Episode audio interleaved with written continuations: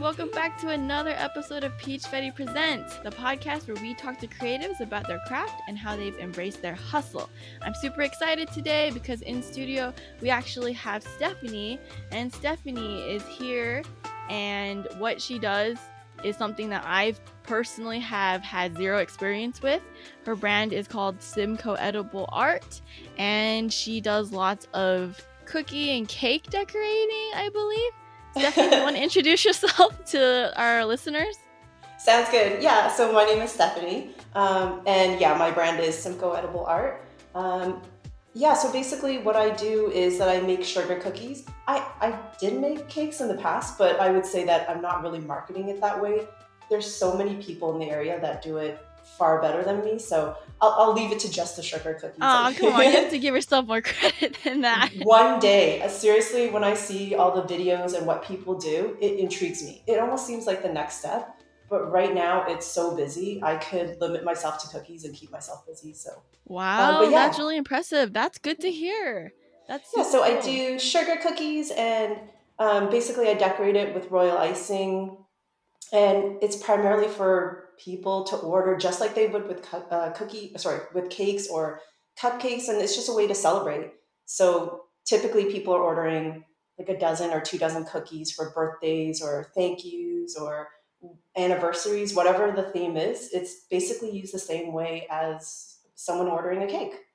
Oh i see. So you said that it was made to order is that correct that is primarily i would say like 90% of my business is uh, made to order. So i'm doing custom orders for people. Oh i see. But there are the occasional uh, i find around the holidays so like for christmas or mother's day was big valentine's day was huge uh, easter is also really big. So um, what cookiers we call ourselves cookiers. Cookiers. Cool. yeah. okay. Um, we typically will the typical way that it's done is that we'll make our own designs, make uh, make those cookies, so actually bake and decorate them, and then take the pictures, post them on Instagram or Facebook or whatever it is, and then um, basically open it up for ordering. So people will look at those, you know, the the cookie offerings, and then place their order so that you know the day or a couple days before Father's Day or Easter or whatever it is, then they can come and pick up the orders. So, oh, but that's really like five to 10% of what I do. So, where are you based then? Because I'm, from what I'm gathering, it sounds like you don't deliver. It's a, I have to order and pick it up from a location, right? You don't, you don't send them out or. That's right. Ah, yeah. okay, I see. Yeah, so um, yeah, I'm I'm home based. I'm just working out of my kitchen. Um, there are definitely cookiers that have kind of up their uh, business to the point where they can open up storefronts, or mm-hmm. they'll work in um, in like a I don't know, and like an industrial kitchen, and they'll bake out of that and uh, do it that way. But yeah, I'm just in my home kitchen baking away. Oh, cool. Okay. Does that mean are you are you somewhere East Coast, West Coast? Are you yeah. middle?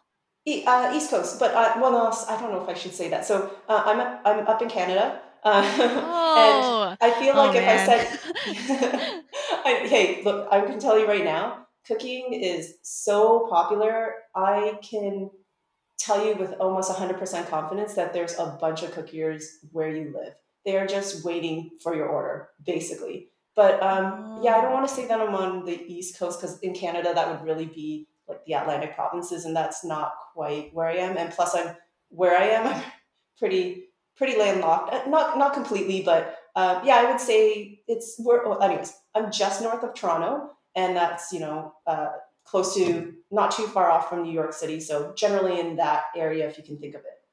Okay, got you. You know, something yeah. that's really interesting is that you are our second guest who is considered international. Because our first episode, we had Birdie, who's in Sweden.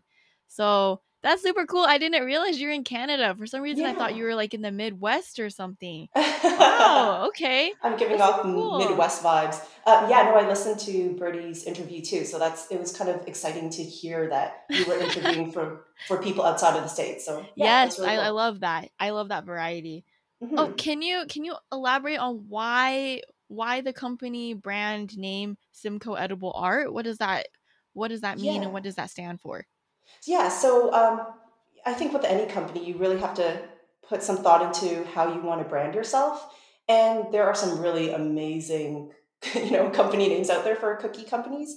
Um, I wanted to have a certain level of sophistication. So there are cookie, uh, you know, cookie brands out there that play off of something more um, funny, you know, just humorous. But I uh-huh. wanted a little bit of uh, of, of class. Um, but you know, teach their own. So edible art, I thought was like a really fancy way of saying decorated cookies. It just sounds oh, really okay. kind of I don't know posh or prim and proper. I don't know. Uh, not that that's necessarily what I do because I love doing silly, odd, fun things.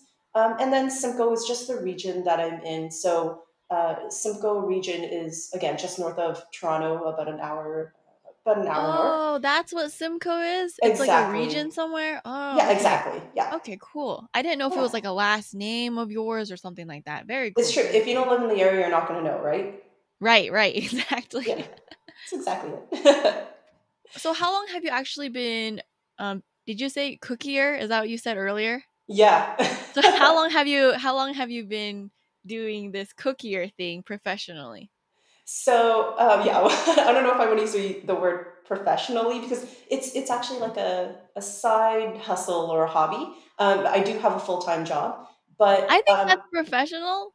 Yeah. Oh, you know I mean, what? I think I think it is. I mean, I mean, I'm, later on, um, everyone can go and actually look at the work in the the description because it will be linked but i think anyone can tell that it's professional work it does it's not sloppy or anything so. You know what thank you for saying that and and i think that's something that a lot of people do in this industry is that we kind of downplay what we do sometimes whether it is, uh-huh, you know not, not, the full-time job but uh, for example i was reading um, you know a comment that another uh, another uh, cookier posted about how when someone asks what she does, or you know, going the same for me, when someone asks what I do aside from my full time job, oftentimes we find ourselves saying, "Oh, we just make cookies. Oh, uh, you know, it's just cookies." It's a lot of jest, and we're really downplaying the fact that it's you know it takes a lot of work. There's a lot of pride going in. So I think we have to be more conscientious about how we talk about what we do. You're right. It is it is a professional job and people are doing it and maybe i'm not doing it full time but yeah it's something to be proud of. Yeah so, i think you should be proud of it. You've thank you. you've done a lot and i think your portfolio is great and you know if it there's a reason why people buy from you. I think that you. says a lot too. Awesome. i actually found i found your work because i think one of my mutuals had shared it on their story. I, I don't remember who it was. Um, yeah you mentioned that which is yeah, really exciting. I can't remember. I can't remember who it was, but I know the power of sharing is really powerful because I've had some of my work being sold only because some of my mutuals shared it. So you never know. I think You're social media, right. yeah, social media is incredible that way. It is. Uh, so sorry to answer your question though. Um, I've actually my anniversary for making cookies is is pretty much a year. So I just oh, started congrats. this month. I I know, and you've been talking to people that have been doing, you know, whatever craft it is that they're doing for years. But yeah, I'm only one year old, um, and it, you know, I've come a long way. But I also realize that, you know, the experiences I've had, I, I don't have. I'm not drawing on, you know, five or ten years or twenty years of experience like uh, some other some other cookiers have been doing it. But hopefully, I can still, you know, lend some advice and some experience uh, uh-huh. to the conversation. No, I think it's I think it's good that you brought that up. I don't necessarily think that, you know, length of time has much to do with, you know, the product or the quality of work necessarily sometimes in the creative field. I you could have told me that you've been doing this for 10 years and I honestly would have believed you. Oh, um, oh, thank you. Yeah, like, it's a it's it's been a steep learning curve, but I've mm-hmm. you know, I'm one to typically downplay uh, you know the progress that I've made.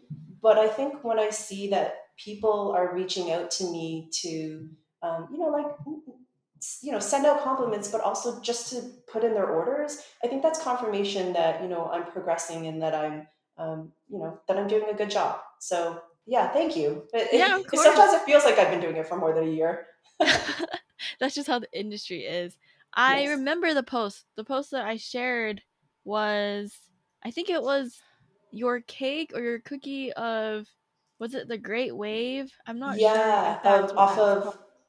Yes, yes, yeah. So, yes. so that was. It's actually a really interesting cookie that you would have like um, found and latched onto because that's also a di- different type of of cookie that um, people do. So, actually, sorry. So I did the 90% of my orders are custom orders and 10% are uh-huh. the, the holiday, but I should have left a little percentage in there for uh, collaboration cookies. So that's actually a collaboration cookie. So I'm not sure how, I, I think I've seen a bit of the conversation that you had with Birdie. So I feel like there's something equivalent out there in your um, area of what you do. But basically, a collaboration cookie is so the cookie community really likes to um, we like to come together and basically post on a theme. So in this case, uh, there were two um, cookiers. One of them was, uh, oh my gosh, her name is Manuvel.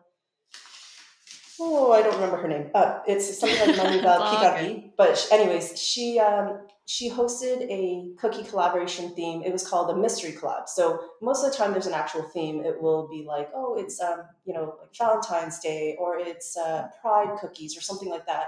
But in this case, it was a Mystery Club. You basically have to lock into doing your cookie um, without knowing what it is.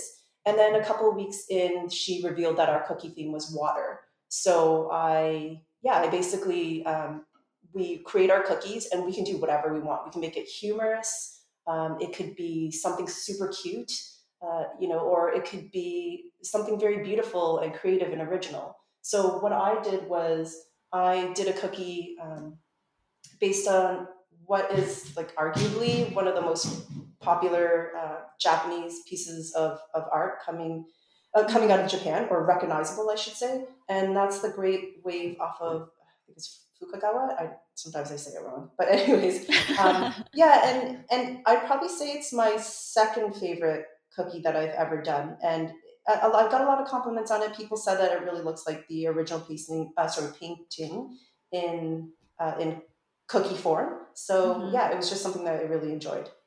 Uh, two things about that is uh, first thing is is that I know what you're talking about with what you said about Birdie.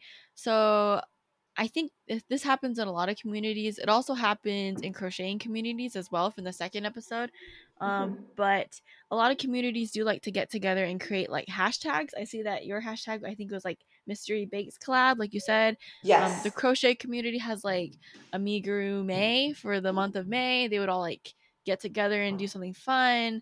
Um, I know I myself have done collaborations in the past with a hashtag or just got together with a group, decided a theme, like what you said with like water, and then just kind of like created our own pieces revolved around that theme. So I think it's pretty cool because you know different communities have their own thing but it's like the same process and the same style. Like we kind of like you kind of need that connection to keep you know creating artwork and stuff. So pretty cool. Yeah um, I, I feel like it really pushes so i think that if anyone looked at Oh, you're good. Anyone, yeah. Uh, I think if anyone looked at my cookie posts, they can actually see a difference between what I post when, say, someone orders a dozen cookies for like a baptism or a birthday. Um, you know, it, it's like a very cohesive set. It, there are a lot of details in it, but there's also some simplicity, and it just really works together. But a collaboration cookie typically is typically is one um, cookie where there's like a lot of thought and effort put in that kind of ups your game. It really pushes you out of your comfort zone and forces you to um, kind of like think about approaching a cookie in a different way, maybe trying a new technique. And yes, there's like a ton of techniques when it comes to sh- uh, decorating sugar cookies that people might not understand, but there really mm-hmm. is. So yeah, it's it's a uh, it is really great way to not only up your game with techniques, but also to connect with the community because we as cookers really rely on others in our community to uh, find that support to keep pushing. Um, there are people that I'm connected with that, you know, wh- when I'm having a really uh, tough time with something, and it could just be personal or whatever, you can reach out to these people. And there's something about developing those friendships but also knowing that there's that disconnect in the sense that they're they don't know you know they don't have the connection to uh, the people that are like real life in your community that they're just gonna you know reveal all your your uh, your your issues or problems with but they're uh-huh, there sure. supporting you and it could be cookie related too so it's really great i think sense of community is really great and i love yes. what you said too oh i i know i remember now so with that cookie design as well and this will flow into all these other crazy questions that i have because i have zero knowledge of how this works.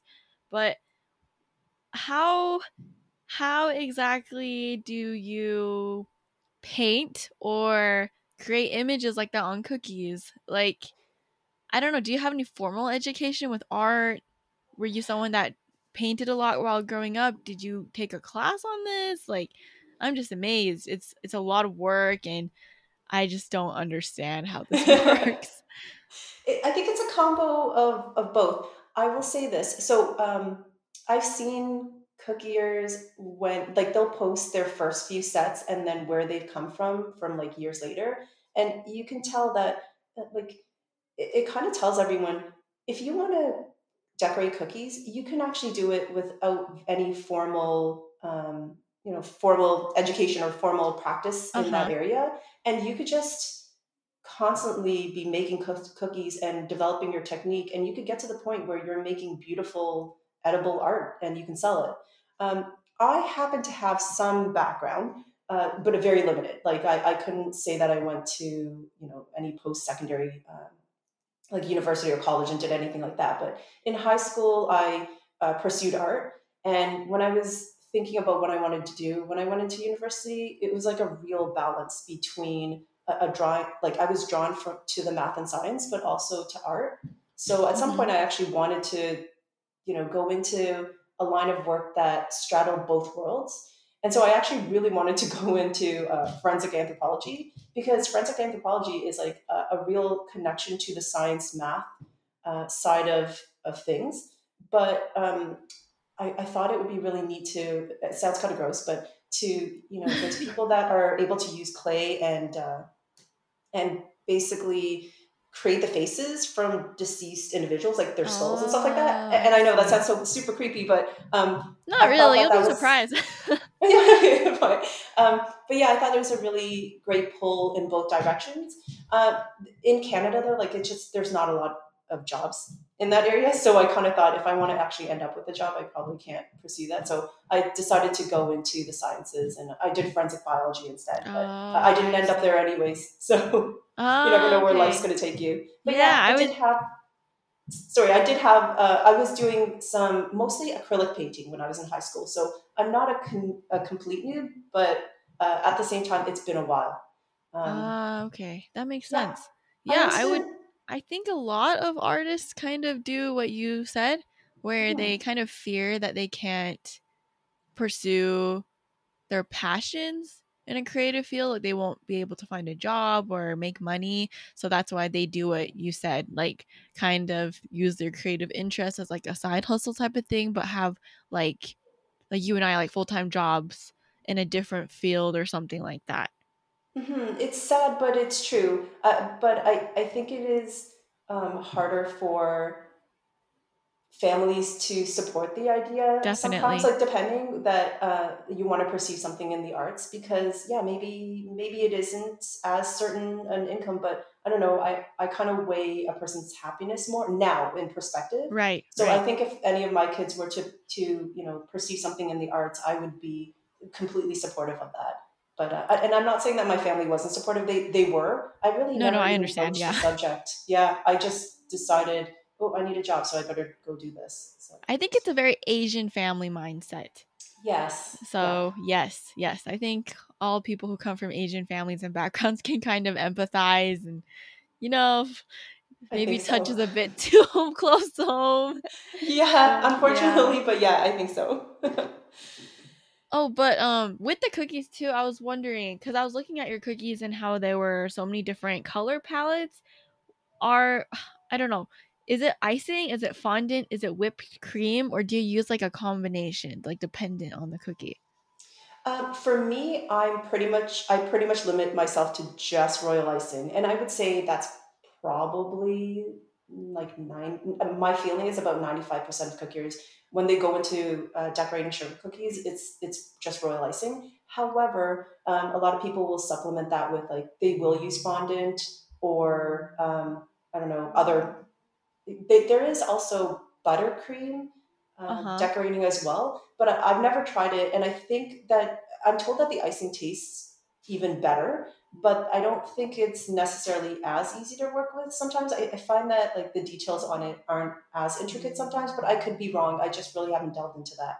Um, Wait, so what what's the difference between royal icing and fondant? Is it like consistency or something like that?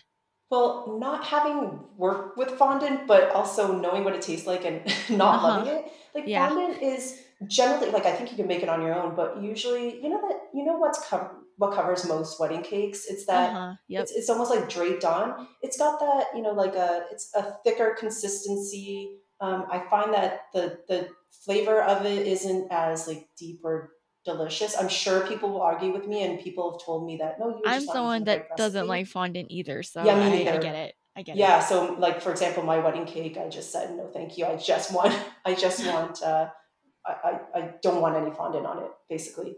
Um, yeah, so I think maybe one day I'll pursue looking at stuff like fondant, but right now I'm pretty content with royal icing. It's challenging enough, to be honest. So what's the consistency of royal icing like? Yeah, so I can tell you that probably the biggest challenge for probably even for pro cookiers, but definitely for beginning uh, like beginners is consistency of icing.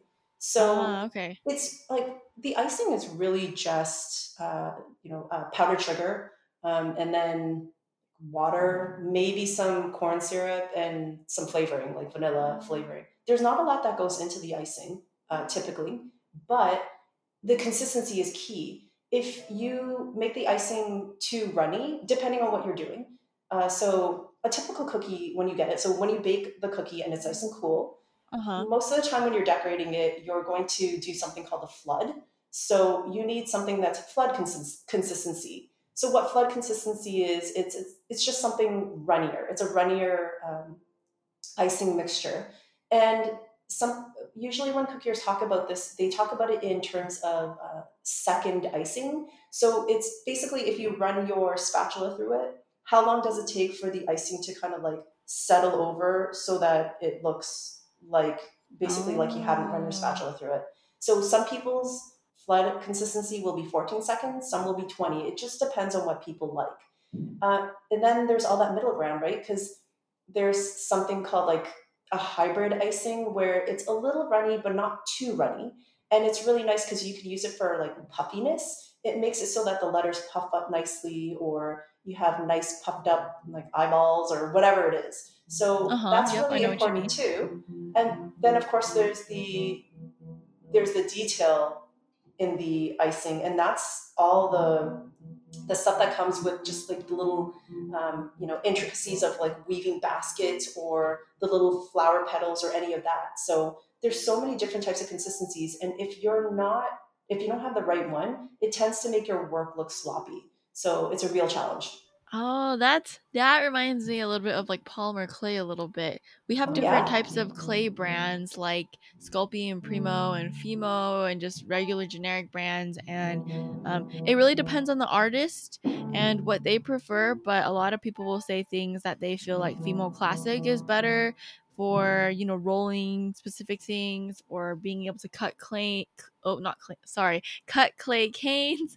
Um but then there's also like Sculpey is more soft and can hmm be too squishy and that sometimes is not the best for really hot or humid areas and may not be best for like fine details because they tend to squish together easier. So I think that's interesting because for me consistency is, you know, and texture is really key in the type of work you make. So I didn't realize that that also applied to, you know, royal icing and while mixing and stuff. So that's really cool. Well yeah i'm like this is eye-opening for me because i didn't realize that you could relate. So it's kind of funny. Of course, yes. Um, what about the colors?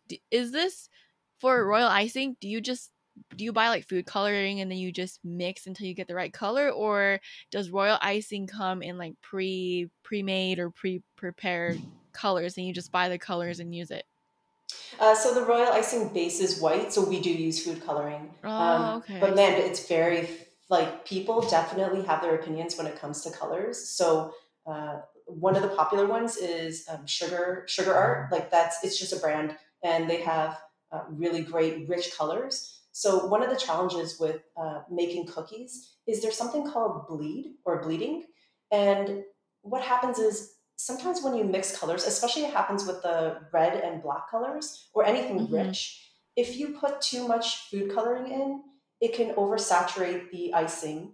And then if you were to pipe like a, a, a rich red color on top of a white icing, uh, it, the color actually starts to leak into the white or the lighter colors and unfortunately it just makes the cookies look um, less clean and less right. less professional so but yeah there's um, you basically uh, whatever type of food coloring you enjoy the most there uh, there's they probably primarily go into two categories uh, one is gel and the gel is more like it's like a gel consistency and then there's the powdered uh, coloring, and it, it's a it's a powder. You just basically mix it in and maybe add a little bit of water, and then it, it spreads into the icing. So yeah.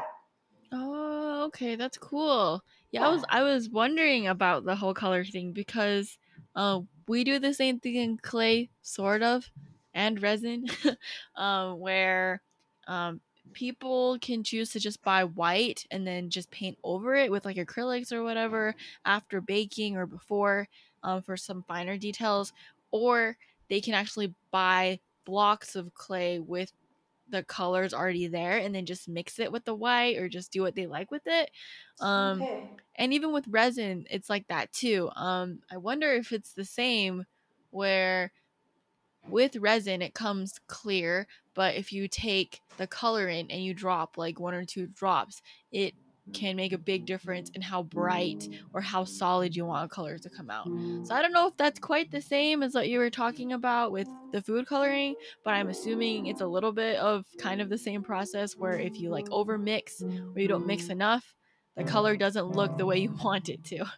I would say that sounds just about right. Yep. so uh, really so weird. so weird.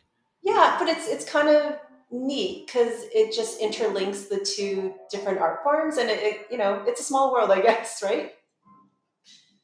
Absolutely 100% um with the cookies themselves i for some reason thought of this question before coming on to the podcast and it, i think it's a it's kind of a silly question but i have to ask. Um the cookies themselves do you use the same recipe? And i'm of course i'm not going to ask you for your secret recipe. You can keep that to yourself. But are all the co- are all the cookies that you use like primarily the same recipe but then you just have different designs on the cookies themselves? Or do people usually request different tasting cookies like i don't know snickerdoodle and then you'll make like snickerdoodle cookies and then decorate on top or something like that uh, yeah. So for me, um, because I somewhat limit the number of orders I can do just because I have a full time job, um, mm-hmm. I find that I can just do the same recipe and people have no problem. Like nobody even asks me for a different recipe. So uh, for what I do, I have I use the same recipe every time, and oh, it, it okay. really is just it's very basic. It's sugar, flour, eggs, butter, vanilla. But the you weren't supposed to tell us that. That was a secret oh, recipe. I'm so sorry. but you know what? There is. It's. It's. Um. I find that a lot of bakers can be very protector protective oh. over their recipes, and you know this is one that I actually purchased and that I um, uh, okay. that I perfected. So the, it it has a lot of finessing to the, the the recipe, like the quantities and also the process in making the dough, because it is a ah, process. Okay yeah, it's not a super difficult process, but there are things that will make the difference between a good tasting cookie and a bad tasting cookie. So as easy it is it is, it is a little bit more complex than people might think. And I think that, that that's perfect. And it's it's okay by us if you decide to not share, you know, the exact quantities and the baking time.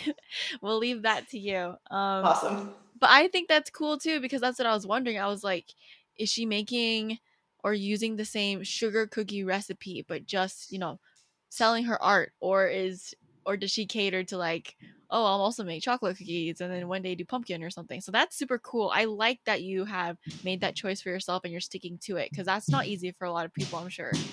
Yeah i think that if i was turning this into a full-time job then maybe i would branch out. Like i, I have done chocolate cookies before but i think i only got it like um, someone requested it once uh-huh. I did do gingerbread cookies, but again, that was around Christmas, and then nobody ever asked for it again. So I feel like I ah. can really get away with just doing the just the plain vanilla. And you know what? I, I know I'm completely biased because it is my product, but I uh-huh. think it tastes really good, and I probably eat more than I should. So no, that's I, good. I you should be proud. It. Yeah, yeah. for, for you to enjoy, you know, what you do, and the fact that you enjoy the way the cookies taste means a lot. That says a lot. It's good. Yes. Well, one thing that I've heard a lot of is oh, you know, I've seen a lot of really pretty cookies, but they just don't taste good. So I think some people order from me because they want it to taste good, but they're not sure it will. Mm-hmm. And then I mm-hmm. get a lot of feedback about it tasting good. They're always like, oh my gosh, they're pretty and they taste good. So That's I do, good. it is a point yeah. of pride for me. Like I, I'm happy to make pretty cookies, but if they don't taste good, I, I don't want to deliver that product. So I do take pride in the fact that they taste good and they look good. Good, good. I want to ask about vegan cookies. Is that a thing? I know it it's probably a... difficult because like eggs, right? it is a thing. Um, like I said, I don't do them, but I have seen people that offer them, and I've also heard of people requesting recipes. So the really great thing oh, okay. about the cooking community is they're extremely supportive. So on Facebook sites, or even if you post on Instagram, um, you can almost ask if there's someone that has a um, like a vegan recipe or a gluten free recipe or whatever, and mm-hmm. people will point you in the right direction. There are so many recipes online uh, that you, I'm sure you can find one. That's good. I just wasn't sure if you made them or not, but you know, I respect the hustle and that's super cool. How long does it take for you to make a batch of cookies though? Yeah, from start to finish basically. Uh-huh. Yeah, start yeah. to finish. Yeah, it's uh okay, so this is probably I don't know, I can't help but smile with this question because I think this is like a misconception for a lot of people that I can whip up a batch of cookies in no time. like basically, you can put in the order uh, yeah, today and thinking, I'll have them ready for you yeah. tomorrow. It's not possible. Like it's just, it's not possible. so from the time that I begin an order, there's the design process. So uh-huh. I would say on the minimum end, well, uh, okay, I can almost say on the minimum end, maybe it could take me about 20 minutes. Um, and that would be for like a really easy, like, okay, I only want one design of a cookie or, or a couple designs of cookies, like hardly anything. Wait, this but, this 20 minutes is just for the design portion, though, right? okay, design, okay, I was yes. like, this isn't like including oh, like no. getting the ingredients and okay, I was like, wow. Yeah, yeah. oh, I, I think I could set aside 20 minutes to whip up a batch if it's all it took. but yeah, um, so, but tip, let's go with the typical order for a dozen cookies. Um, uh, it's going to take me somewhere between 30 minutes to an hour to figure out how to, you know, what designs do I want to put on the cookie? Because I want it to be cohesive. Uh, I need to figure out the colors. I also have to figure out what consistency of colors. So even mm-hmm. if the cookies only have, let's just say, four colors, um, I might be making three different consistencies for each color. So, you know, uh, in the end, I'm trying to think of how do sometimes it's a game. It's like, how do I limit the number of icing bags I have to make? Because it's very typical for a, a like one dozen order of a, dozen order of cookies um, for me to end up spending close to an hour just mixing the bags of icing, it, and it's so boring. So um, I would say ah. sometime between 30 minutes an hour, and sometimes that's just like looking for inspiration. I try not to look on Instagram because you know you want to be original, but sometimes you do need some inspiration, and sometimes that comes from the like maybe an invitation that the uh, the client sent to you, and you right. can look off of that to make the cookies. Or maybe you're just looking online and uh, looking for inspiration there. So if there, it's a jungle theme, I could just put in jungle and right. you know look for for lots of inspiration online there. So yeah, 30 minutes to an hour. Um, it just depends. And then, uh, and part of that 30 minutes to an hour is, you know, what cutters am I going to use? Because some of them you want it to be in the exact shape. So, for mm-hmm. example, if it's a jungle theme, some of the cookies are going to be cut out in the exact shape of an elephant, right? But some of them are just going to be on like a square or a rectangle or some kind of plaque with like frilly edges or whatever. So you're trying to figure out what cookie cutters you want to use. And oftentimes I will just hand cut because I may not have the cutter. Like some people have thousands of cookie cutters. I probably have about. That's what I was thinking. Yeah. I think I, I probably have about 40. Yeah.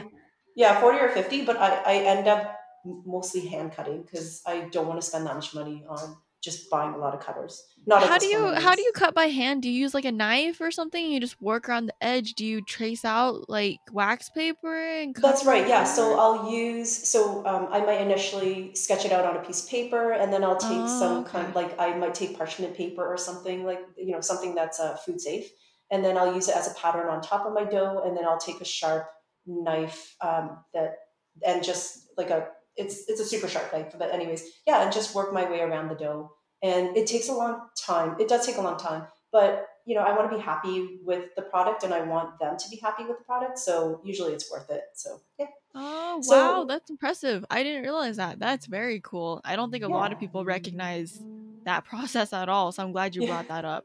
Yeah. Um, after that, there's the the making the dough um, I like to freeze the the cookie dough after I make mm-hmm. it, and it just makes it so that when you cut up the the cookies, it helps to keep its shape in the oven a little bit easier. So it doesn't, you know, it doesn't flatten out and kind of ooze out into a weird shape. You want the sides of it to be as crisp and as vertical as possible. It is a challenge, and some people will use a like a grater, you know, like a lemon zester or something like that um, like I sometimes end up shaving the sides of my cookies to get them so they have these nice clean edges.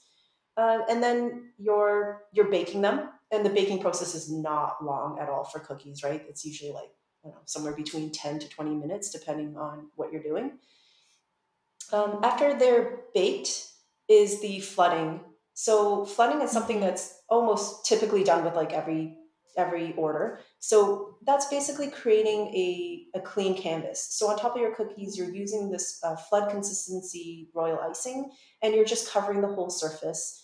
And it's it's good to um, it's good to let it dry overnight.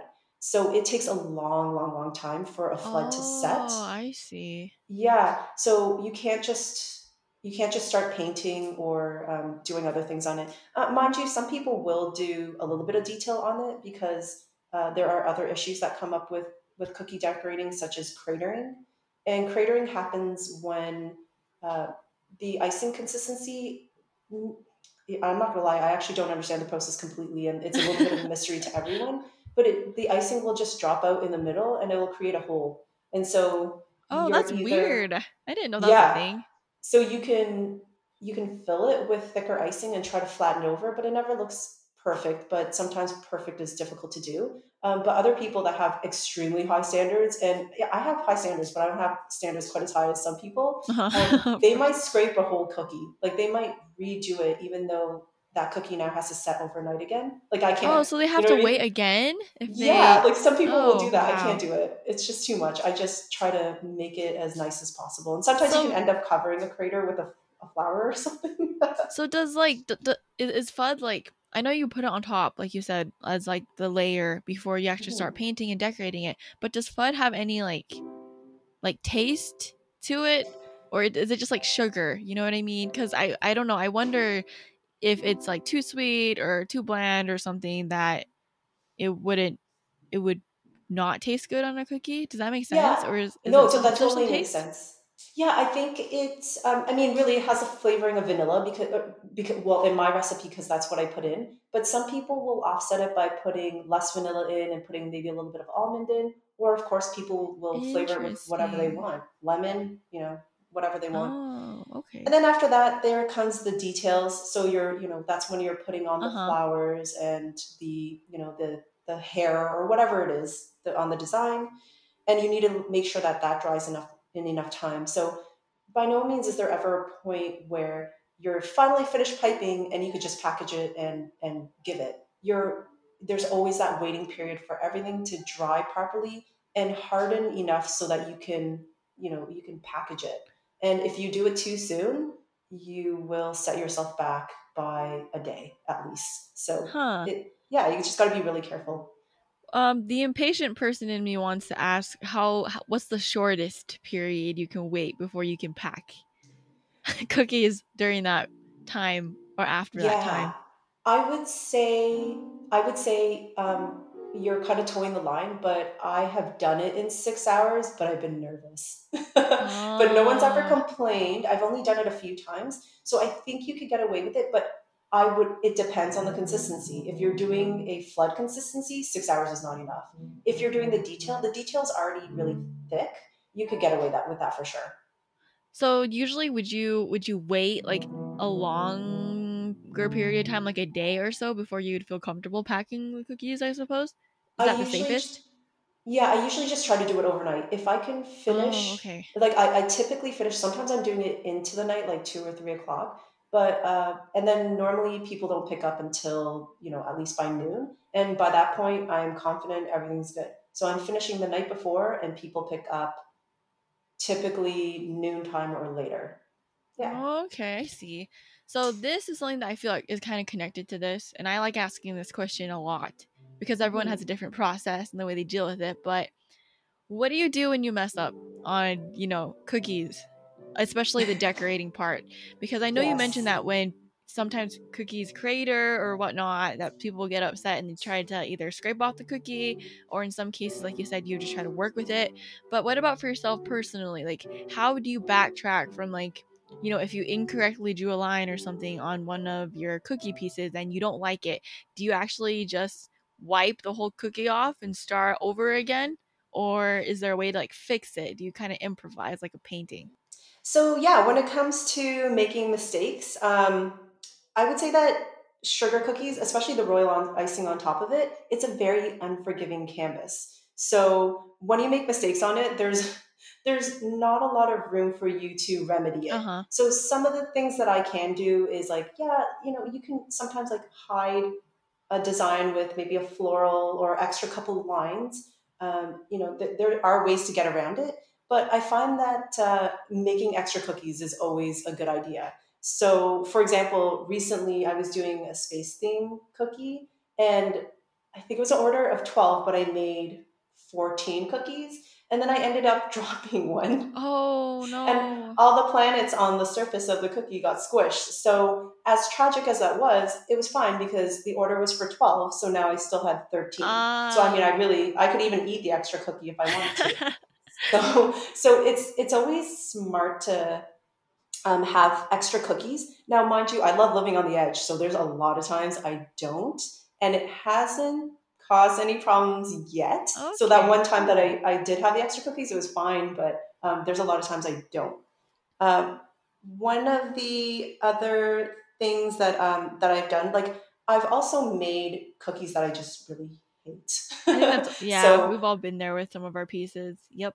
I think so. When it's an artistic endeavor, I think there's room to just make things that you really aren't in love with. hmm Um, and I can think of one of them being uh, this. It's an NHL hockey team, the Habs. Uh, I had this order for Hab, Habs hockey uh, birthday cookies, and I made one design that was like a banner, and it was like the most. It's possibly the ugliest cookie I've ever made. Oh. And I looked at it and I was so depressed about having to give it. And then I realized that I was a ter- I'm actually a, a math teacher, but I did terrible math. And I made four different designs with like four of the four different designs. So if I have four cookies of each design, I actually made 16 cookies. I only need 12. oh. so I was, again, I think I'm very fortunate so far. Um, I was able to just not give my four ugly cookies because I was a Oh, terrible math teacher and I had exactly 12 perfect ones. So, um, yeah, yeah. So there, it does happen a lot where there's mistakes, um, but extra cookies are good. Um, I've never scraped a cookie. I will just work with it and make it make do. And uh, and then other than that, yeah, it just um, you, just do the best you can. I like what you said. Yeah, I think all of us are trying to, you know, cope with mistakes like that. So that's cool. I I hmm like that for all of the ones that you've mentioned too. They were all ones uh where you have you have like accidentally made like extra or something. So like it didn't affect your your end outcome. So that's pretty cool. Um, mm-hmm. I think something with that as well, since we are kind of talking about customers and clients, is have any clients ever, you know, to your face or even in messages to you, kind of undervalued your work, like told you that they're not going to pay for these cookies because they think it's too expensive or it's not worth buying or anything like that? Um, I will preface everything that I have to say with with the fact that I have I, am very fortunate to have some really amazing customers. Cool, cool. They, they're really great. Um, I find that if anything, like first I want to be upfront about what the cost is because there's no way I'm going to make something and then it's like, hey, by the way, it's this. And they're like, no, thank then, you, bye. Yeah, yeah, yeah, exactly. So I'm upfront about that, and then I usually get them to pay um, half the amount as a deposit because I don't want to make those cookies and then they don't they don't pick them up or right. pay for the rest of it. So uh, yeah, I'm basically trying to protect my time, um, you know, to make sure that they're actually going to pay for their order. I think that deposit so, thing's really helpful too because then you know that they're at least halfway committed to what you're putting I out. think so yeah. too. So I know you don't do a lot of customization or that you have been recently, but would you do the same thing where you might ask for a deposit before? Um That's interesting. I'm glad you brought that up. I Are you? Uh, luckily I haven't been forced into a situation like that, but I have had friends who do art that do take a deposit first. Um, I've been very fortunate and lucky where for my customs, at least for my first round this year, everyone that I've worked with has been super patient and super understanding of like creative differences and they are willing to pay the full amount up front and wait for it, mostly because I am sending them pictures of what the process is like, giving them the autonomy to a certain number of you know, like a respectable amount of like two or three like changes and things like that to say no if they don't like it. Um oh. so thankfully I've been lucky with that, but I I do know that if, you know, I were to do customs more regularly, I think it would be more wise and more smart to take a deposit because although I have been lucky, you know, there's so many people in the world and I'm sure some of them I wouldn't be surprised if someone yeah. were to be like, "Oh, never mind, I don't want it anymore," and then I would have spent all this time and energy and resources on making it. So I'm, yes. I'm lucky. I haven't I haven't had to feel the need to do that, but you know, if I continue making customs again, or if in the future it becomes too overwhelming and I see that problem a lot, I sadly will probably have to do something like that. So I feel like I'm in a similar boat where I have also not had mm-hmm. bad experiences, but I also realize that if my the quantity or the amount of orders I start to take increases, that it's something that I would look into and do to protect myself as well. But Absolutely, that being said, yes. when when I do tell people my prices, um, I would say that ninety percent of the time, people have no problem with it. They'll they'll say they say yes. Um, if they don't, I typically just find that they ghost me. Like I just don't hear from them. So that that's fair. I mean, it, yeah, that's so sad, that but I, yeah, that that's the truth. Yeah. Well, the, the, the other truth is that, you know, and I've, I've had to tell myself this, and I've told um, other people that are like newer cookiers than I am, is that making sugar cookies is a luxury item. It's not something that everyone's yes, going to want to invest you, in. Thank you. Yes. Yeah, and so it doesn't have to be a price that is affordable and and um, you know necessarily caters to every person.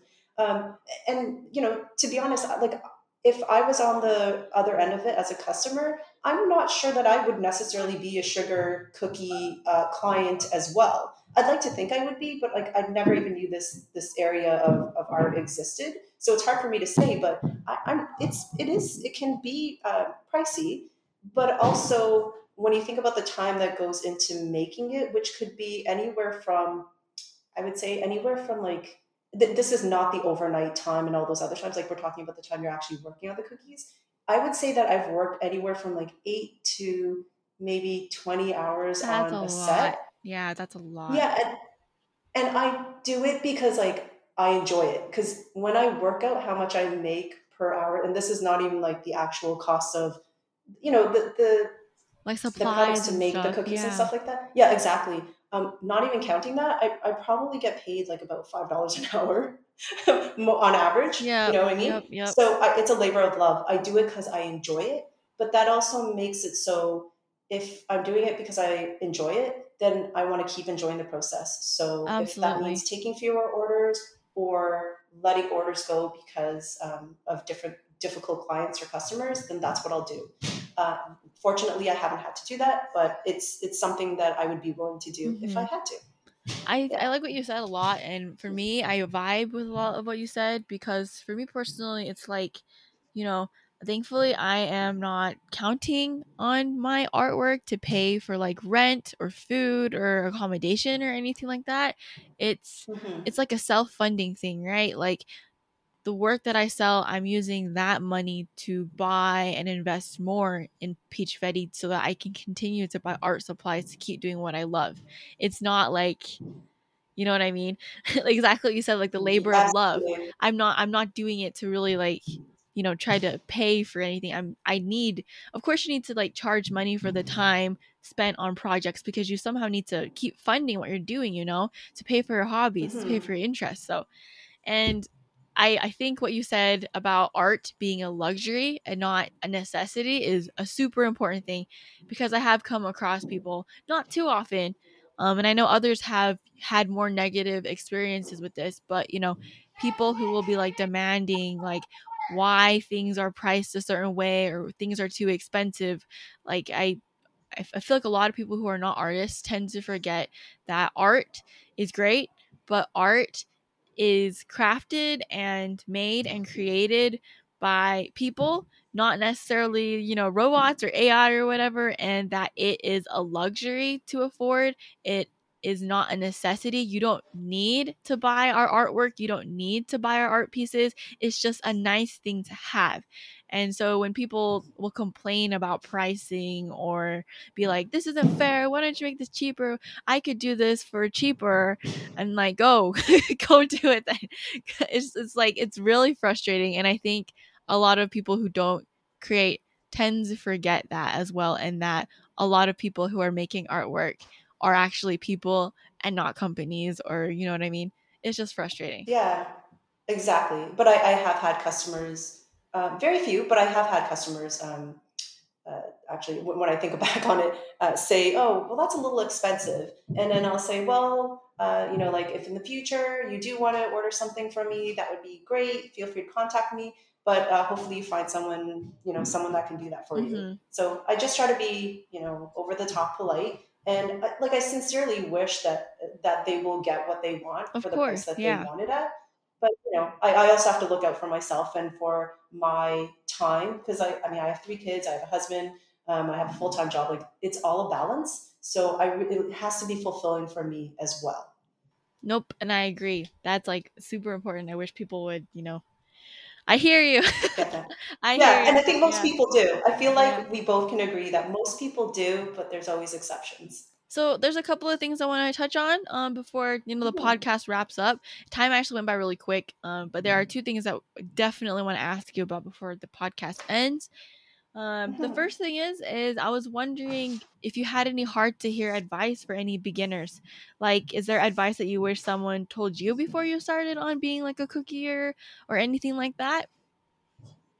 Yeah, um, and this one's really tough. Like the general advice I would give to someone who's starting out, and I could actually think of a good friend of mine that um, um, in high school, uh, she just started cooking, and so I've uh, kind of gone back and forth, kind of giving her advice and stuff. But one of the things is pricing, and that's a really hard thing to do because I can't tell someone you should charge this amount per a dozen cookies because it really is dependent on um, the region. I find. Uh huh. So, for hmm example, in the States, I find that a lot of, and mind you, they're really, really, really good uh, bakers, but they will charge a minimum of $60 in the US for like a basic design. So, basic for them can mean it's one type of design, it's just Oh, like a flood and very few details.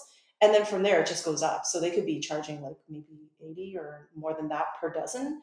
Um, but it does basically it's charge what you're worth um, in the beginning i get it you want the business you want the practice you want to build your clientele you feel really uneasy about what you're creating and whether it's worth uh, the amount that people are paying But once you get through that hump, you need to charge what you're worth because as cookiers, I find that most people undervalue what they do just because it does take so much time to make these cookies that they will undersell their their product. Um, I would say take the time and constantly assess what you're doing and whether you need to be charging more. And one of the ways you're going to do that is are you starting to turn down orders? If you're starting to turn down orders because you're filling up in your schedule, that's an indication that it might be time to bring up your price.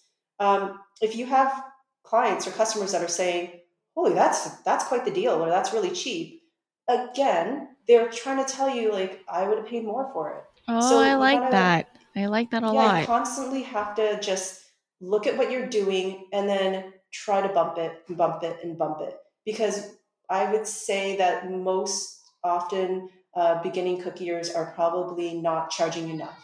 But I get it. Like I totally, I was there and I probably sold it for way cheaper than I should have. But it's just something you learn over time, but something that you should think think about constantly. I like what you said um, a lot. Um, that kind of reminds me of something that I recently heard, where someone mm-hmm. said, you know, instead of people thanking you for what you do, people should show appreciation, you know, with the amount that they thank by thinking of each dollar amount that they're willing to pay as a thank you. So people are only willing to pay five dollars for it, then think of each dollar as a thank you, and that's that's how how much they're willing to thank you. And ever since oh. ever since I I heard that advice, I was like, you know, that makes sense. That that's how much they're willing to quote unquote thank me for the amount of time that I put into something. And ever since I've heard that, my mindset on pricing has changed a lot. I know that a lot of crafters and artists feel like they can't actually charge that amount when they're first starting out and that's fine i think as you are first starting out and you don't really have like a grasp on the market and you're trying to test out things but i definitely think that once you get more established and you actually get a stronger clientele list and a base that it's more than reasonable to actually figure out are you spending your time in a way that's beneficial to you and your brand and then price that according to what you feel is right. So I like what you said there. But yes, that everything you just said totally yeah, it's it speaks to what I was talking about and yeah, 100% agree. Um, I guess the other piece of advice I would give would also be uh, do what makes you happy and for me, so there are certain things that you can do as a cookier. So, like, yeah, you could do custom orders, mm-hmm. you can do the collaborations. Um, one thing that I used to do was these cookie kits. So, that's basically when you just make the bare cookies, so no icing on it, and then you mix the colors, you um, put in a bunch of bags in, uh, of colors into a kit and maybe some sprinkles, packages of sprinkles, and then you can sell them um, as a way for uh, you know, like parents to give oh, them to their oh, kids that's very, activities. That's amazing. Yeah. I like that. Yeah, so it is. It's it is really great, and I have to say the best feedback I ever got was when I I sold cookie kits. However, um, wait, why did you stop? yeah. Okay. So I was gonna yeah. because I have limited time. Yeah, because like they it was good. Like the money was like the money was pretty good too. Although it, it still takes a long time too. But mostly it was like I I have limited limited amount of time in terms of orders I can take. So that makes sense. Um, yeah. When I thought about the cookie kits, the, the sorry, the part I enjoy the most about making cookies is like the creative freedom and decorating and like just making something that looks amazing. And so I realized that the cookie kits weren't giving me that, and so I let them go. But again, that's that was something that I knew was less important to me was um, was just using my time to make something that brought me joy. Uh, another thing that I find helps to rejuvenate my passion for uh, for this craft is that I really enjoy the collaborations. It's something that I just started since February. Um, my friend, uh, she her name's Stephanie too. She's from Malau Treats, and she's awesome because she kept encouraging me to uh, do collaboration cookies. Again, that that's where you're kind of like upping your technique and mm-hmm. trying yep, things and yep. getting super creative. And that was an awesome way to rejuvenate that feeling of of like just doing what I do. So I would say, yeah, those two things is just um, ask for what you're worth, and then to also do what you love, whatever aspect that is. That's good. Oh, oh a, if I can add one more go thing. ahead. Go ahead. Community, sorry, go ahead. I was going to say um, community over competition. Uh, you know, there's so many customers out there. Right. It's like one thing that I do is like because I have a full time job and I can't take all the orders that I have. Is I am constantly like throwing clients towards um, towards other cookiers. I just feel like there's no point in uh, you know just trying to prevent people from finding you know someone that could provide that the, the product that they want so i have no problem saying you should go to my friend here uh, she also makes cookies she's amazing and she's just down the road kind of thing right so community over competition Aww, that's another that's really thing sweet. that we do. yeah. I like it. I like that you do like refer your crafting friends and your cookiers to other clients who, you know, you feel like you can't serve at that time. That's super good. I'm glad to do that. yeah thanks My very last question to you before the podcast ends is what do you see for the future and the legacy of Simcoe Edible Art? Do you want to open like a Yeah. physical location one day? Do you want to end up, you know, being able to send things nationwide? Like what what's the what's the overall plan that you're thinking of? so i wish i could say it was something amazing you know like creating an empire um, but I, I feel like in reality, um, you know, I think that what's going to end up happening is that I'm going to keep my full time job because it does pay for the bills and, and all that stuff. totally respectable. However, yep. en- yeah, but I, I enjoy it so much. So I'll probably just kind of keep on the path that I am, which is to take an order or two every week. And, um, you know, I've already talked about how my retirement plan is that uh, when I retire from my full time job, then that's where I'll kind of pick this up and make it more of my full time job because I really do enjoy it. Um, I think the other thing that's kind of interesting about what's going to go on um, in the next little while is uh, I did mention to you uh, earlier in a personal conversation that um, I'm looking to move. And uh, unfortunately, I'll be moving outside of the Simcoe region. So, because my uh, you know brand is Simcoe Uh-huh. Edible Art, unfortunately, I feel like Oh, I can't really carry Simcoe Edible Art as uh, as the name where I'm going to move. So I'm going to be moving to New Brunswick, uh, which is uh, it's a province on the east coast. So it's about a 13 hour with kids. It's probably closer to like 17 or 18 hour drive dang, that's a um, long away from where I am. Yeah, it is. However, it's also we lived there four years ago, so we moved from there to to the Simcoe region. So we'd be moving back. We're moving back closer to my husband's side of the family and um, and our old neighborhood community. So by no means is it a, a sad thing. Um, you know, it's it's not all sad, but I will be like I'm upset that I'll be moving away from the friends and the community Mhm. that I've created here and the amazing customers. So, Oh, um, you're gonna have to- rebrand. I see. I know I will. So, uh, one of the things I'm going to do is I'm going to try to start hashtagging, in, like instead of at Simcoe Edible Art, I think I'm going to start to put in uh, hashtag Simcoe Edible Art for a while until I figure out what name I'm going to change it to. So, um, for now, for like the next couple of months, I'll still be Simcoe Edible Art. Uh, but if anyone down the road is listening to this podcast and is like, where did that person go? Uh, just look for the hashtag, hashtag Simcoe Edible Art. Okay, and that I'll- works. Let's do this Yeah. too. Let's do this too. When you do end up changing your URL, let me know. I can just Mhm. come back and edit that in for like future listeners who happen to come across this fourth episode so that they can still find you. Um happy Oh to do goodness, that. what- Yeah, happy to do Aw. that. It's no big deal at all. That's so sweet. Yeah, no big deal at all. Well, I appreciate it. Yeah, of course. Um, but yeah, thanks so much for um hopping on to be in studio today. Um, is there anything else that you want to add? You know, the floor is all yours. If you want to promote yourself, feel free to do that. Uh, the floor is all yours. Thank you so much. No, no, really, all I want to say is thank you for reaching out and for inviting me on the podcast. It's the first time I've ever done it, and I'm like, I am a. Uh, my husband hates it when I use the word hardcore for something that's not hardcore, but I'm going to say it. I'm a hardcore podcast listener, so getting invited to uh, go on a podcast and just to share anything about myself is super exciting. So thank you so much for that. I had a really good time. Yeah, of course. We're so happy to have you here. It was so wonderful being able to hear about, you know, your journey as a cookier. And, you know, I, I know a lot of my audience just follows a they follow a bunch of creatives and they love hearing different perspectives and you know just hearing about different life experiences doing art.